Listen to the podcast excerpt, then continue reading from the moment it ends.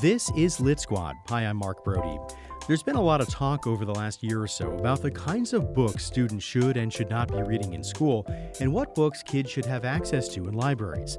At the same time, there are more books being published that deal with issues of race, gender, and sexual orientation. In this series, we talk to the authors of some of these books. R. Eric Thomas writes for TV, the stage, and has written two nonfiction books, but he's now jumped into the young adult genre with a novel called Kings of B'More. It tells the story of two black queer best friends, one of whom is moving away.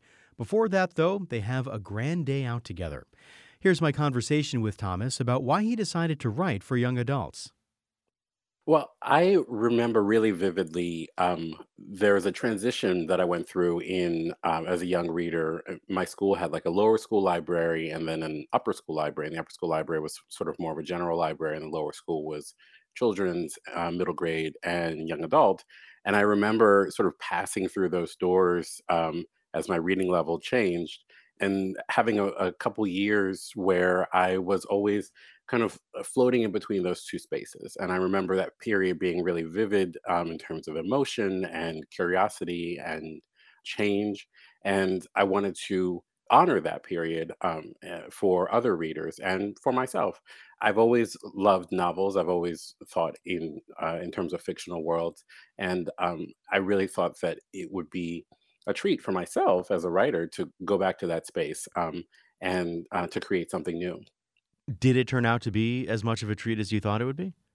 You know, I have to say it really was. This was the easiest book I've I've written, um, which um, like I was like, why wasn't I doing this all before?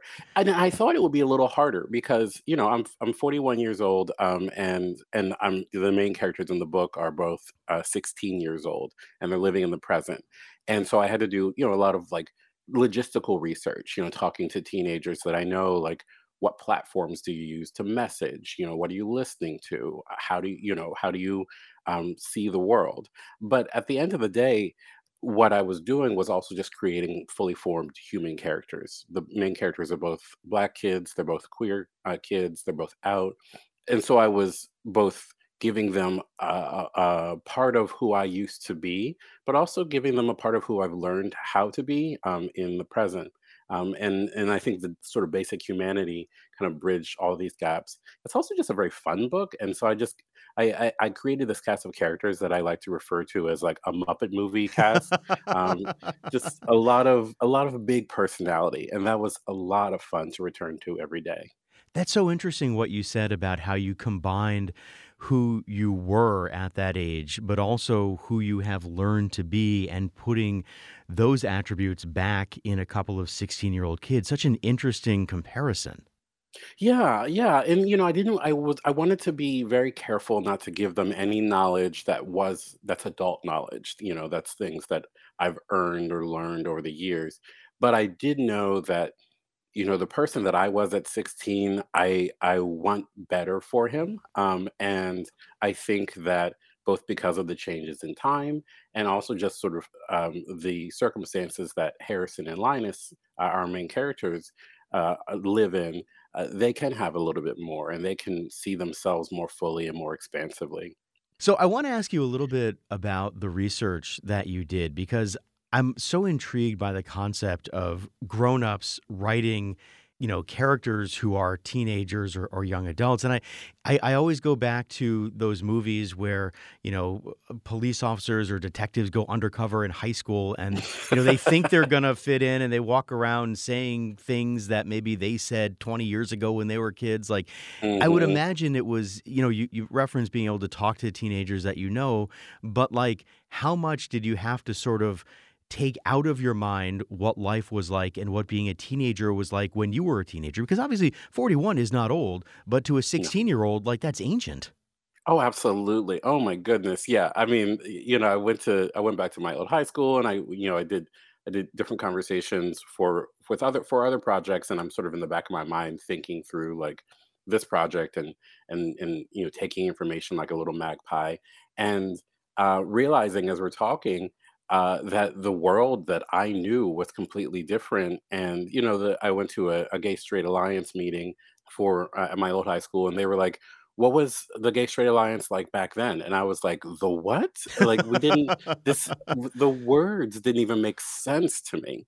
So I knew that in writing this that there was one culture moves so quickly. So uh, you know, I wrote it a year, year and a half ago. I knew that by the time it got published, it would it wouldn't make sense to be using slang or any references to songs that were popular back in January of 2020 or, or before then. Um, so I had to sort of detach a little bit and remember sort of for me what the core of being a teenager was, which a lot of times was just enthusiasm and curiosity. And the difference was I didn't have the internet. So my enthusiasm and curiosity was using going to the library. I was very into microfiche Oh, back yeah. then. Um, you know, like really just like real detective work. And these kids can just Google, you know, one of them is very interested in Broadway, very obsessed. And he just gets to Google, you know, Audra McDonald Tony Award performances all the time, which is what I do. And I, but I'm like, that is the gift of time that that bridges all ages is Audra McDonald. What was it like writing these particular characters, knowing sort of the political climate in which you were writing, in which not everybody is okay with kids reading stories about gay characters? Yeah, no, I I thought about that a little bit, and you know, I I think that I remember my experience of being a teenager and, and understanding how my mind was, was expanding and changing the conversations that I was having, and so I think there's a lot of different um, texts that are actually are appropriate for kids.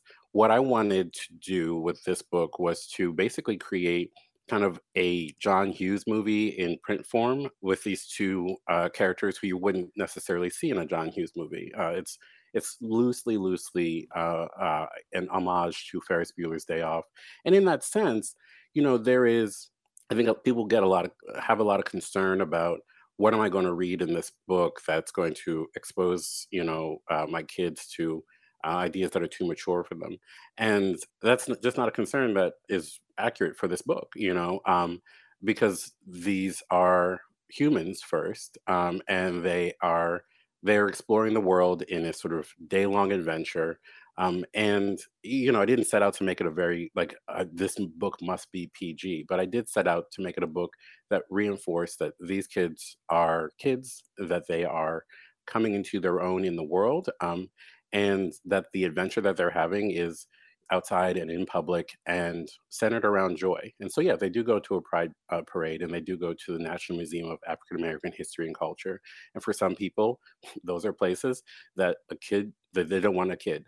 I just simply don't agree that that's not appropriate. Um, and and I think the the text bears that out. That was author R. Eric Thomas. I'm Mark Brodie, your host for the Lit Squad podcast. If you like this episode, subscribe and leave a rating wherever you get your podcasts.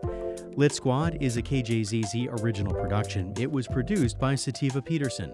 Until next time, thanks for listening.